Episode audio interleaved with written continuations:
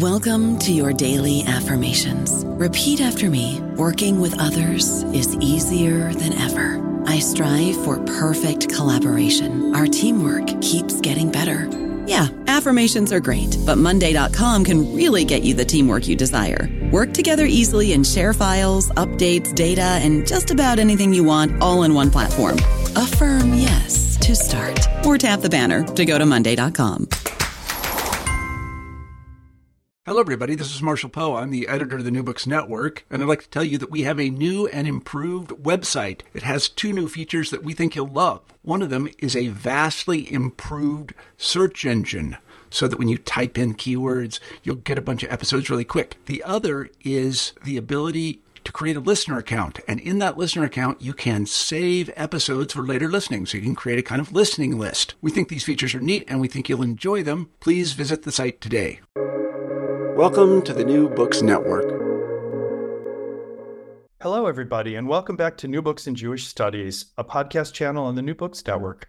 I'm your host, Paul Lerner, and I'm coming from the University of Southern California.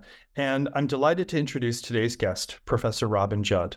Professor Judd, who earned her PhD in German and Jewish history at the University of Michigan, is Associate Professor of History at The Ohio State University, where she specializes in Jewish, transnational, and gender history with particular interests in Holocaust studies, the history of anti Semitism, the history of religion, the history of leadership, and the history of migration. Extremely active in academic and community service, Professor Judd is a recent past president of the Association for Jewish Studies. Among her many publications are the book Contested Rituals Circumcision, Kosher Butchering, and Jewish Political Life in Germany, 1843 to 1933, which appeared with Cornell University Press in 2009. The book emphasizes the agency of the rabbis, community officials, and ordinary German Jews who grappled with political opportunities and setbacks, advancing the field beyond previously dominant narratives of assimilation and anti Semitic persecution to show how German Jews navigated these entangled identities and imperatives, adapting to modernity and responding to changing political and cultural constellations. Her new book, which is the subject of today's discussion, is Between Two Worlds Jewish War Brides After the Holocaust. It was published last year by the University of North Carolina Press and just received two National Jewish Book Awards. So I'm very happy to have Professor Robin Judd here with us today. Welcome, Robin. Thanks so much, Paul. It's so great to be here. It's really nice to talk to you, and I'm very excited about the book. And I think before we dive into the book, I just want to give you a chance to introduce yourself to our listeners to tell us a little bit about your path to becoming a historian and how your particular set of interests came together. So, um, tell us a little bit about yourself, please. I am uh, a, a historian who has always been interested in storytelling, but I did not necessarily think of myself as a historian when I was an undergraduate. Even though I was a double major in history and political science, I really wanted to be the next Bella Abzug. I wanted to run for Senate from the state of New York, and I had long sort of imagined myself in that capacity. Um, that I would use history as storytelling as a way to kind of catapult myself into political office. And I worked in DC for a number of years and realized during those years that I loved the questions that drove me around identity politics and community formation and how communities respond in crises but I didn't want to engage with those questions as a politician. I wanted to engage with those questions as a historian. And so that's what sort of led me on the path, uh, first at the University of Michigan, where I did my MA and my PhD. And then that took me here to Columbus, Ohio, and the Ohio State University. Great. Thank you so much. And I can see uh, one of the questions I wanted to get into was storytelling because this book does many things, but one of the things it does is collect a lot of stories, which are often quite moving and epic in, in scope. So I see how that continues to animate your work.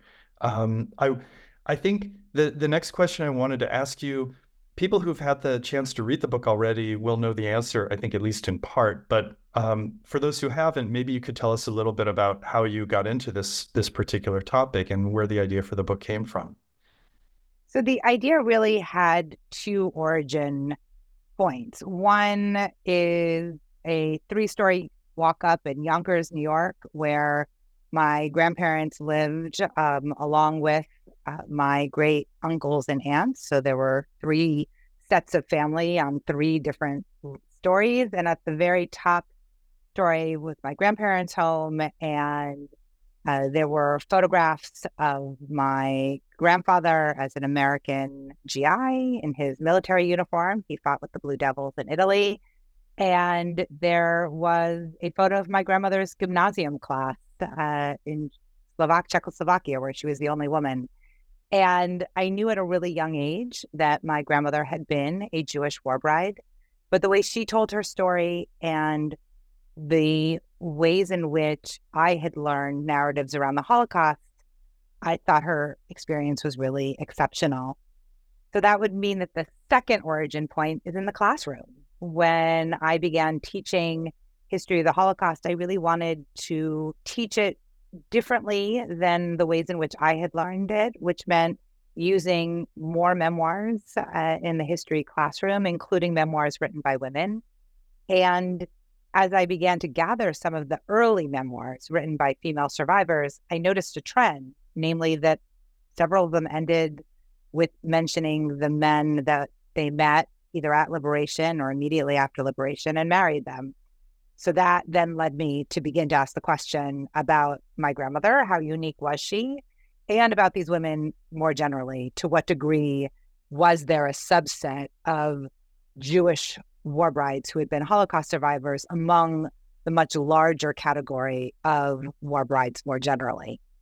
That's a perfect segue for the next question I wanted to ask you, which is if you could define a war bride and tell us uh, in what ways are the, the Jewish war brides who are the subject of, of your book uh, different from the kind of broader population of war brides? So, as you know, Paul, I mean, one of the things that we always struggle with is the usage of various terms. And the term war bride is not a perfect one for, for many reasons. But in essence, war brides refer to the civilians living abroad who marry military personnel who are serving in those locations.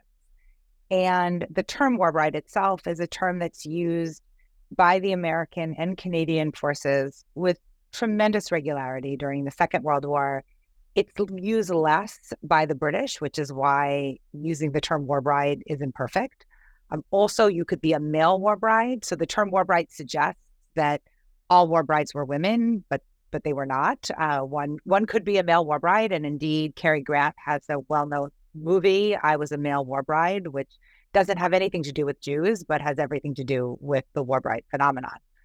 Um, the US, Britain, and Canada, which are the three countries that I study, were not unique in that they had military regulations that dictated when and how a member of the military personnel could marry a foreign civilian. Um, they also had regulations surrounding the immigration of those individuals. And so those are the policy questions that in many ways shape the larger project that I embarked on. The women that I study were unique. I should really say the women and men that I study because there were some Jewish male war brides, again, exceptional, but there were some. Uh, they shared several commonalities with other war brides they were governed by some of the similar policies. They also had to make decisions about how they would travel to the United States, Britain, Canada. Would they take advantage of the war bride ships or trains or planes that were sponsored by those countries, or would they choose to travel privately? There were a number of ways in which they um, shared other commonalities. They were moving into their spouses' homes after the war off into a culture that was unfamiliar to them. The survivors that I study were unique um, in that first they become wrapped up in questions around fraternization that were um, sometimes similar and sometimes different from other war brides. So, for example, the US, Britain, and Canada all had policies regarding which members of the military personnel could interact with civilians in occupied Germany after the war. And they um, shift and revise that fraternization policy over the course of 1945 so that we'll actually see the military forces having different policies around whether or not the former victims of the Nazi Reich can marry, and some of that will depend on where they're born.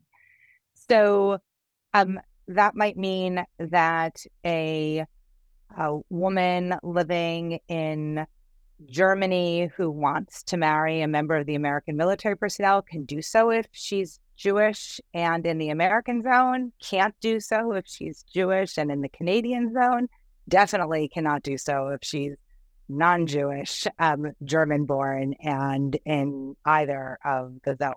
So it becomes sort of complicated when and where they are the same. Uh, the Jewish women are dealing with this, and men are dealing with the specific traumas of the Holocaust. And that's a lot of what I write about is how that trauma shaped them, shaped their encounters, shaped their marriages. The encounter sites are a little bit different.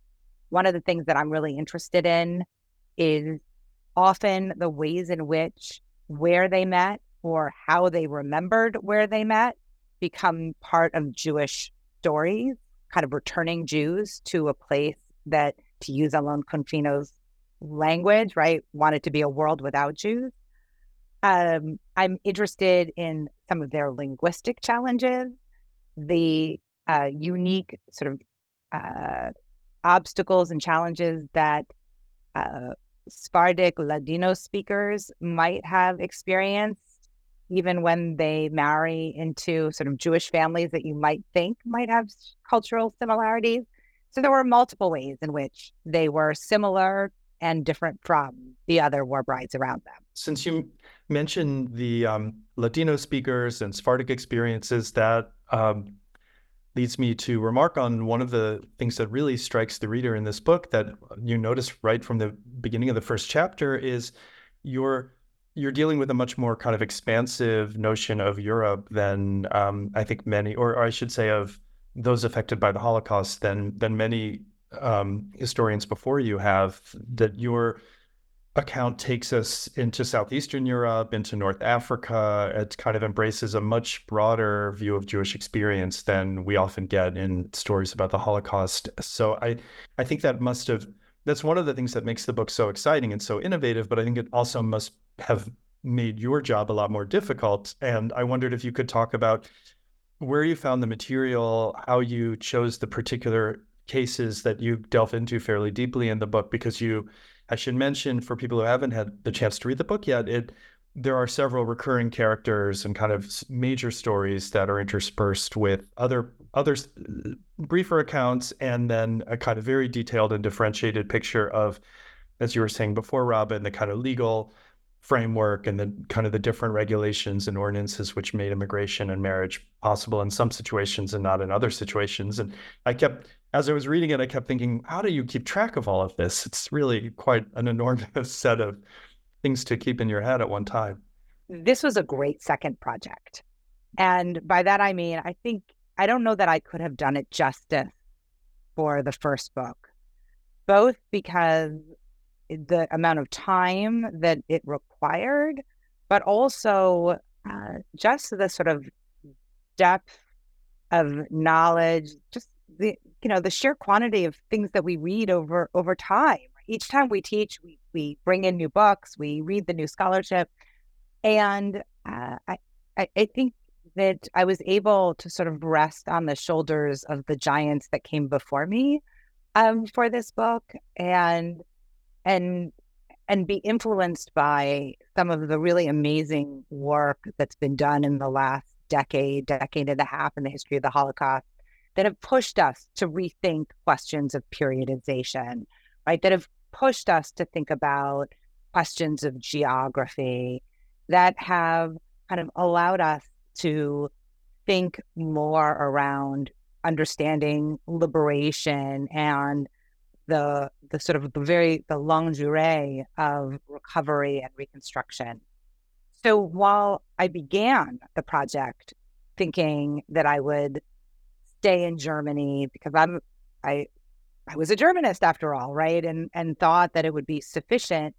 to think about the survivors who marry military personnel, meet and marry military personnel uh, in Germany, it quickly became obvious to me that that would offer a really distorted narrative of the Jewish war brides. That if I wanted to do this work, that I had to travel to several different countries, work in several different languages, um, pull together a lot of different data. And I ended up in many ways writing two books or multiple books. I needed to write out several stories first, right? There were there were aspects of this project that had to get written out that I knew wouldn't be the narrative that would work for the book. It would be fascinating to me, but boring to almost anybody else, right? Or maybe fascinating to my parents and boring to everybody else. Um, but I did have to write that arc. Like I had to figure out what was unique about the Dutch war brides, what was unique about the German war brides, what was unique about the Tunisian and the Algerian, right? I had to kind of write it out in sections and then take a step back and ask myself, okay, what is the big question driving the book? And the big question driving the book, how do these individuals make sense of their world after trauma within these relationships? Like, how does this particular kind of relationship give them a space with which they make sense of the trauma in which they've been experienced? And um, really, to do that justice, I needed to pull out a few characters who could illuminate the similarities and differences.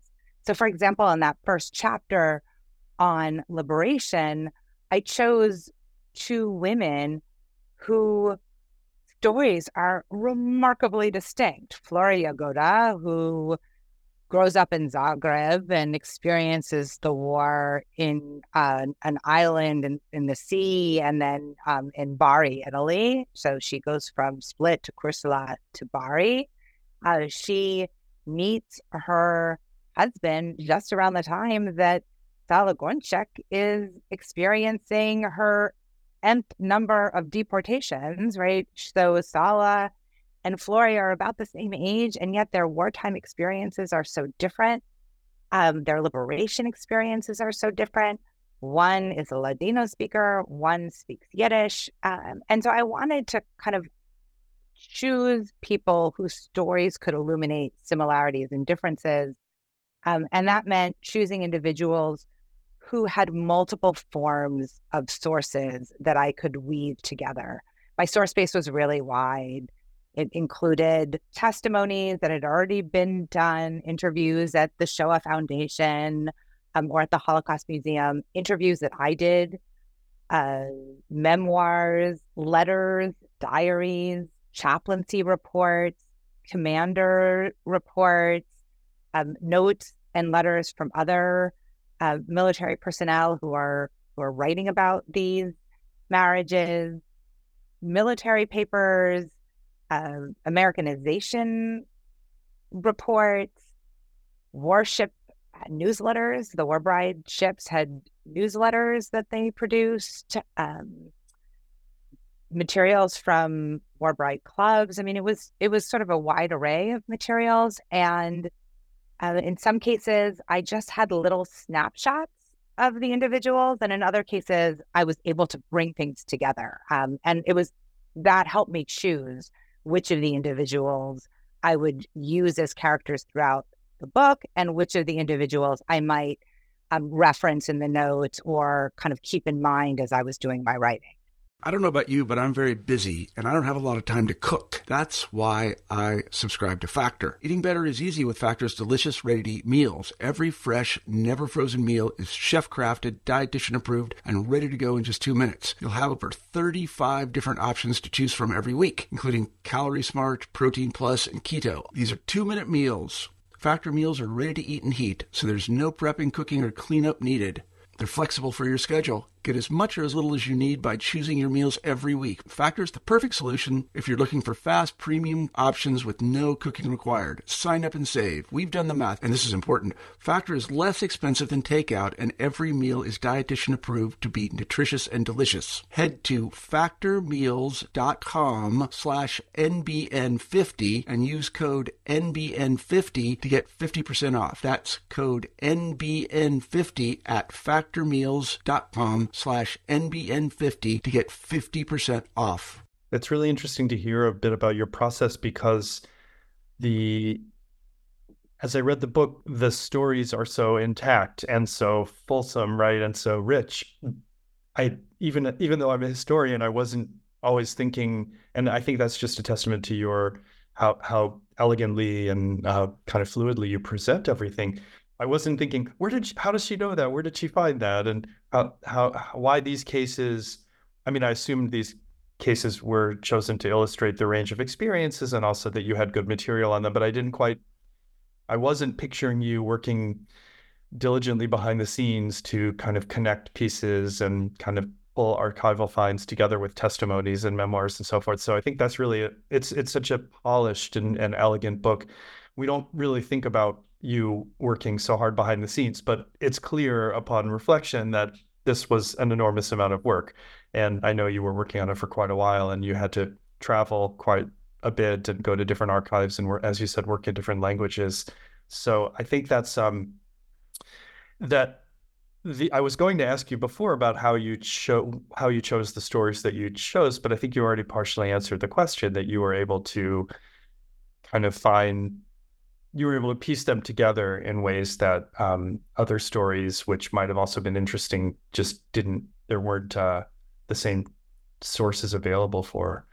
Um, I think that's absolutely true, and and I mean, and there were stories that I could have included that I didn't. Right? I mean, so uh, one, I'm just thinking, you know, off the top of my head, there's a couple that I reference really briefly in the book, but there was an earlier version of the outline where they would have had a more significant position. And I, I just decided uh, as I was doing the revising that I didn't, that they sort of made it heavier and I needed to, to take them out. So I think trying to keep an eye towards writing a book that was going to please my colleagues in history, but also be the kind of book that somebody who might just it might just pull it off the shelf um, doesn't necessarily like to read nonfiction but would find themselves sort of swept up in the narrative like I, I wanted to hit both of those sweet spots in terms of the writing. Well you definitely succeeded at that and i think you know you as you said a minute ago and i wanted to come back to this you're making interventions in discussions of trauma and memory and gender but you're not doing it with a heavy hand you're kind of um, it's not a kind of heavily analytical academic article, rather one that kind of guides you into these points through through the life experiences and, and the stories. Um, but I did wonder if we could come back to that a little bit and talk about the, as you said, your um, kind of intervening in discussions of periodization, chronology, continuities, and trauma, and how those things play themselves out in these kind of relationship stories. So, in, I mean, in, in some ways, it seems to me that a marriage, uh, a relationship is a sort of a, a, place of consolation, of of kind of healing with happy endings. But you show in the book that it's a lot more complicated than that, right? And that the the differences in experiences between husbands and wives often were not often mattered and made life um, continually difficult for, for many of these people. So it's not just the sort of they met, they fell in love, they got married, they came to the U.S. and lived happily ever after. Right? Your stories are a bit more uh, complex. Yeah, as I often say when I speak about the book, for anyone who's been married, right, you know that marriage is not simple. it's not, you know, it's a lot of work um, and uh, and can be quite quite messy. I, I was just so fascinated when I realized that my grandmother's story wasn't unique, and that there was this there was this group of individuals who had married military personnel. I was just so fascinated by them because, of course, we know much about the trend among DPs to marry one another. Uh, and these women and men that I study were not part of that world. And in fact, part of the reason why the book is called Between Two Worlds is that these individuals move from often the DP camps or other um, returnees, um, survivor constellations, move from that into a war bride space, and they're they're liminal. They don't really fit in either one. Um, they're exceptional in both of those of both of those locations. Some of the couples that I met were quite explicit about wanting to marry individuals who had not experienced the lager, who had not been in the camps. And indeed, one of one of the women uh, in several of her testimonies said something like, "I wanted to marry a cheery American." Um, now, of course, she marries a Canadian, um, and it says something about what she knew then. That even even later in her testimony, she thinks of him as a cheery American, even though he was he was from Montreal. Uh, so we have that. We have refugee soldiers who are very um, thoughtful about naming a phenomenon of their fiancés, these women that they're meeting as being their new female family members. One refugee soldier writes to his fiance, You are my sister, you are my mother. Uh, both of his sister and mother had been murdered in the camps. So there's there's so much sort of strategy, if you will, that's at play. One of the couples that I study, Lala and Morris Fishman, she related that when she went to the DP camp that Morris ran and, and asked a question about immigration, he said, You should just find yourself a soldier and go to the United States like a war bride.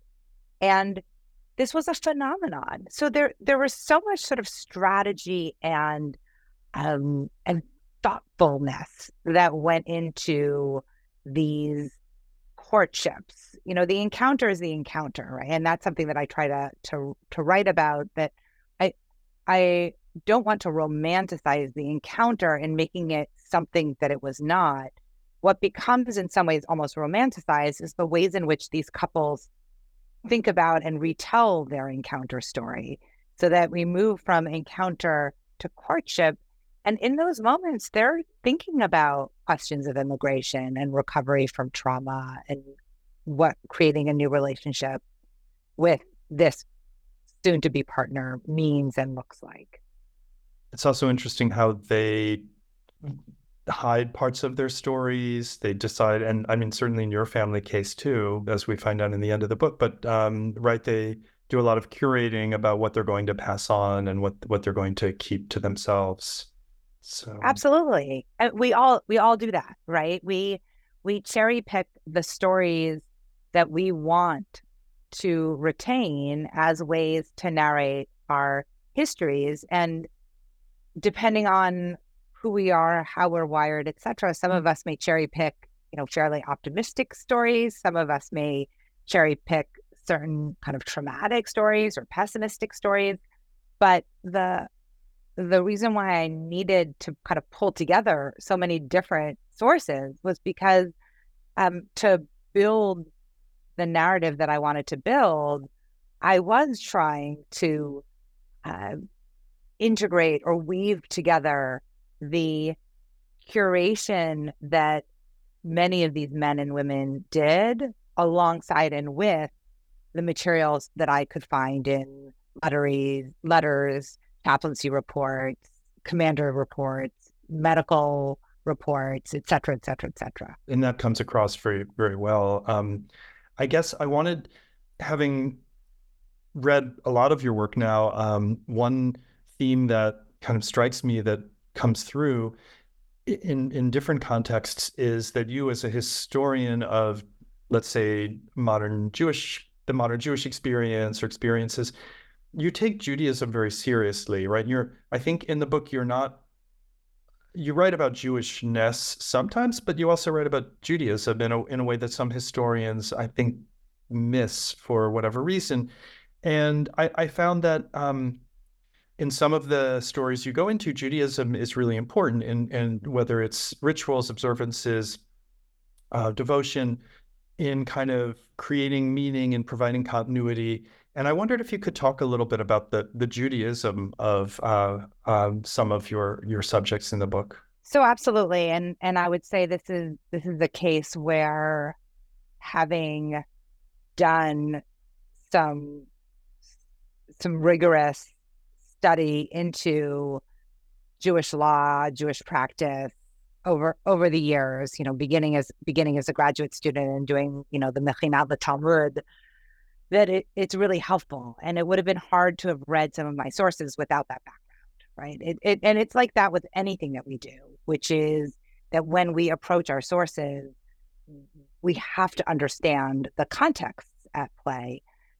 for many of the individuals I study, Judaism was at the center of their lives, or if it wasn't at the center, it had a deep influence over various aspects of, of practice.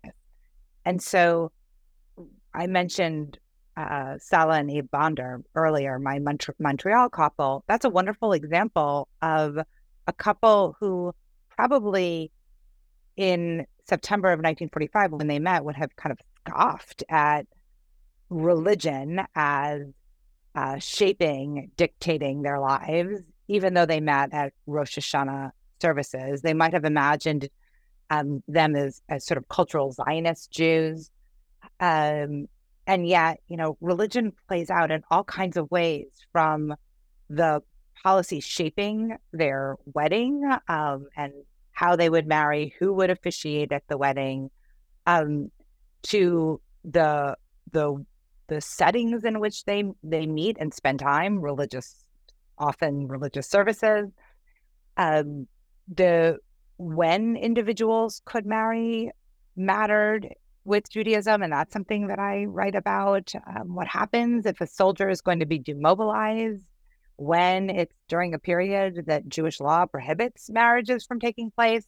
So there were kind of many moments when Judaism mattered a lot. I, I think for me, the the moment that I felt most intensely, if, if that is even a fair way of, of describing or appropriate way of describing things, was um, in the last chapter when I look at the second marriages that many couples had to have, um, so that there are many couples who marry in um, some kind of civilian or military marriage in Europe um, and are don't have a religious wedding, and when they come to the United States, Britain, or Canada, either because they themselves wanted it or because it's imposed by their family members, by their usually spouses' family members, they need to have a, a, a, a religious wedding um, in order for any future children to be considered legitimate. And um, the the kind of narratives around that um, and questions of agency and power and feeling excluded uh, that those were the those some of the moments that just kind of took my breath away because you you you had that sense of these of these couples who uh, come to the United States, Britain, or Canada, these mostly women, there are some men, mostly women, are already stumbling. They don't they don't have the languages. They're cultural outsiders. They're dealing with this huge amount of trauma. They many of them don't have family members, and they're within many of these cases. It's within three weeks. In some cases, it's within forty eight hours. Have to have this other kind of public wedding. Um, which only exaggerates their sense of of feeling like outsiders. And and to me, that just oh, it broke my heart reading reading reading those sources. That's that's I yeah. I mean, I think that's another really brilliant illustration of the way that on the something on the surface could seem like just a cause for celebration or a sign of successful adaptation, but with the insights that you're able to bring to bear, you can it it, becomes actually quite wrenching.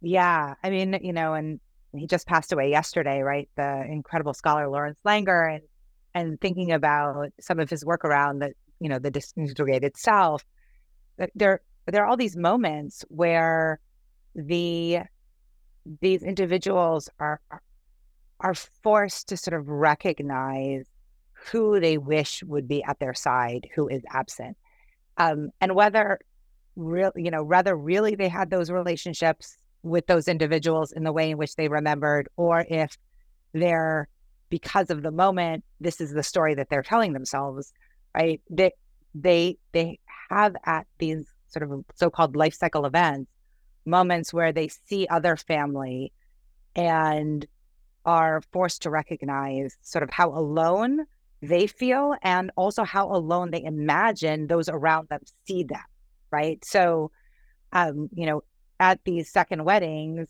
whether or not all of the guests sort of look at these individuals and say oh poor Sala poor you know Lala poor whomever um Helena you know they're all alone with no family, or if they just look and say, oh, what a beautiful bride, the way these women remember these second weddings is everyone thought, you know, I was an orphan.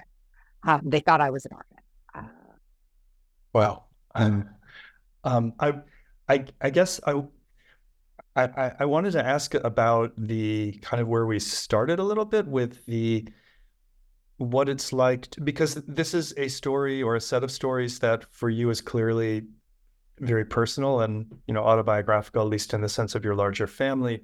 But it's also a, very broad story which kind of gets at uh, not only one of the fundamental pieces of modern jewish experience but also you know beyond jews this is really a kind of global phenomenon right? So I, I wondered if you could talk a little bit um, about what it's like to write about your own family and and your own life, kind of in in in this context. And did you feel very self conscious about that, or did you rather kind of see it as just a something which gave you insight into this much broader phenomenon, um, and then you could kind of move move beyond the the individual in that case? In many ways, it was it was both. I I never thought that I would write the conclusion that I wrote about my own family narrative. I went into the project thinking that I was never going to write about my family, in part because without giving away too much, people should read the book. Um, there was sort of there was a secret um, that we all knew. So I guess it wasn't so much of a secret, but it was it was shared that it was not to be shared with public with the public, and so it, it never. I would write a story about my uh, grandparents, and my grandparents left very little in terms of a historical record. So I I was the only one that was that had access to my grandmother's story. She would only share so much with me, and um, and yet every time I sort of went somewhere where there might be something about my grandparents' story, I collected materials and and would always share it with my father, who was was an only child, and and my siblings. And at one point, when I was writing the book, I began to kind of recognize that this wasn't just giving me insight into my grandparents' story, that my grandparents' story gives insight into the book. And so I drafted a an epilogue, which later became the conclusion, and sent it to my parents and my siblings and, and asked um, them what they thought. Did did they think that I should be including our family history in this book, or should I keep it to the side? And and and I, I and even though we all have our kind of elements of passive aggressiveness, I mean, I I was I was really quite transparent with them that this was their call, and if they didn't want this in the book, then I had another conclusion, which I actually did have, and I and I shared that with them too, so that they knew that I wasn't I didn't need it um, to finish the project, and my siblings both said, you know, it's dad's call. It was his parents, it's his call. And my father, you know, absolutely to his personality said, I will let you, I will read it and I will give you, you know, I will tell you what I think in two weeks. Um, and indeed, right, two weeks to the day, he and I, you know, I speak with my parents regularly, but he didn't bring it up. I didn't bring it up because I knew two weeks to the day. And indeed, two weeks to the day, he called and he said that he wanted me to include it. He thought it was really important. And um and then and then he sort of began to take delight in in the project. And so um there's a picture of of him and my uh, grandparents in the conclusion. Um, recently, the book was reviewed in L'Histoire and they wanted a, a color photo. And so there's my father's bar mitzvah photo is there. So I think he's enjoying this sort of new, whatever, 15 minutes of fame. Um, but, but there was a lot of thinking that went into whether or not I should be sharing my my family's history in part because of the secret and also because my parents are private individuals and I, I didn't want them to feel like I had pushed them into the public arena or like they didn't have agency over their story. And and that's something that I do write about in the book more generally, the importance of the historical actors having agency over their own narrative. Um, and and so I always try tried in the book and try and I'm writing an article now on on kind of emotions and and encounter um, to to sort of give credence to the stories that people create and narrate for themselves and how important that is. I think that's a really good place to end the discussion of the book itself. Um, but and I don't want to take too much of your time, but before I let you go, you did mention just now an article that you're working on, and I wanted to, uh, as I generally do at the end of these discussions, just to give you a chance to talk about new new projects, new research avenues. I know the book came out pretty recently, so it's uh, I, I wouldn't expect you to have gone too far in a new project already, but I'm sure you have other ideas, and I think our listeners would enjoy hearing about them. So I have two articles that I'm working on that do come out of this book. One looks at the cluster of emotions that get invoked when the couples describe how they met one another. So that initial moment of encounter. Uh, I I just was fascinated by that question and couldn't really go deeply into it in the book itself. It would have led me down a rabbit hole. And so that book, that article is is kind of under revisions right now and and hopefully will will be published soon. The other article is sort of only toe deep, and that is that um, there were a number of infant and childhood illnesses on some of the War ships. I'm interested. I want to know more about about those, um, and there were medical reports, and and and so I've been collecting materials concerning that. It is possible that I might write an intertwined biography of two of the couples that get featured in the fifth chapter. The fifth chapter looks at sort of the exceptions to the rule, the cases where uh, immigration visas first are extended and then rescinded. So there were two couples where the um, where the foreign civilians, the women both are born and grow up just blocks from one another in Frankfurt, have very different wartime experiences, very different post war experiences, but are both at the center of these exclusion cases. I've received access to materials here in the United States, all of the surveillance materials. Um, I just received FOIA approval in Britain, so I have to get to London and, and see what's there. So if if there's a lot there, then that might be at the heart of uh, the next project. And if there isn't much there, then that will turn into an article, and um, and then I'll pursue a, a, project that I'm really interested in in concerning um, infertility and miscarriage among uh, female survivors. Um, so there's been a lot on on fertility, but I'm I'm actually kind of interested in the ways in which women talk about uh, infertility and challenges having children, um, particularly during the moment of this baby boom. So that might be an article or a book. We'll we'll see, but that's down the road. Oh well, that's something I very much look forward to hearing about. It sounds like a very important avenue of research. Thank you. Well, thank you so much for your time. It was really such a pleasure to talk to you. And I'm so excited about the book and uh, glad to hear that it's getting the recognition that it deserves. And uh, once again, I would encourage everyone to look for Between Two Worlds Jewish War Brides After the Holocaust, published by University of North Carolina Press. So thank you so much, Robin. Thank you, Paul. I really appreciate it.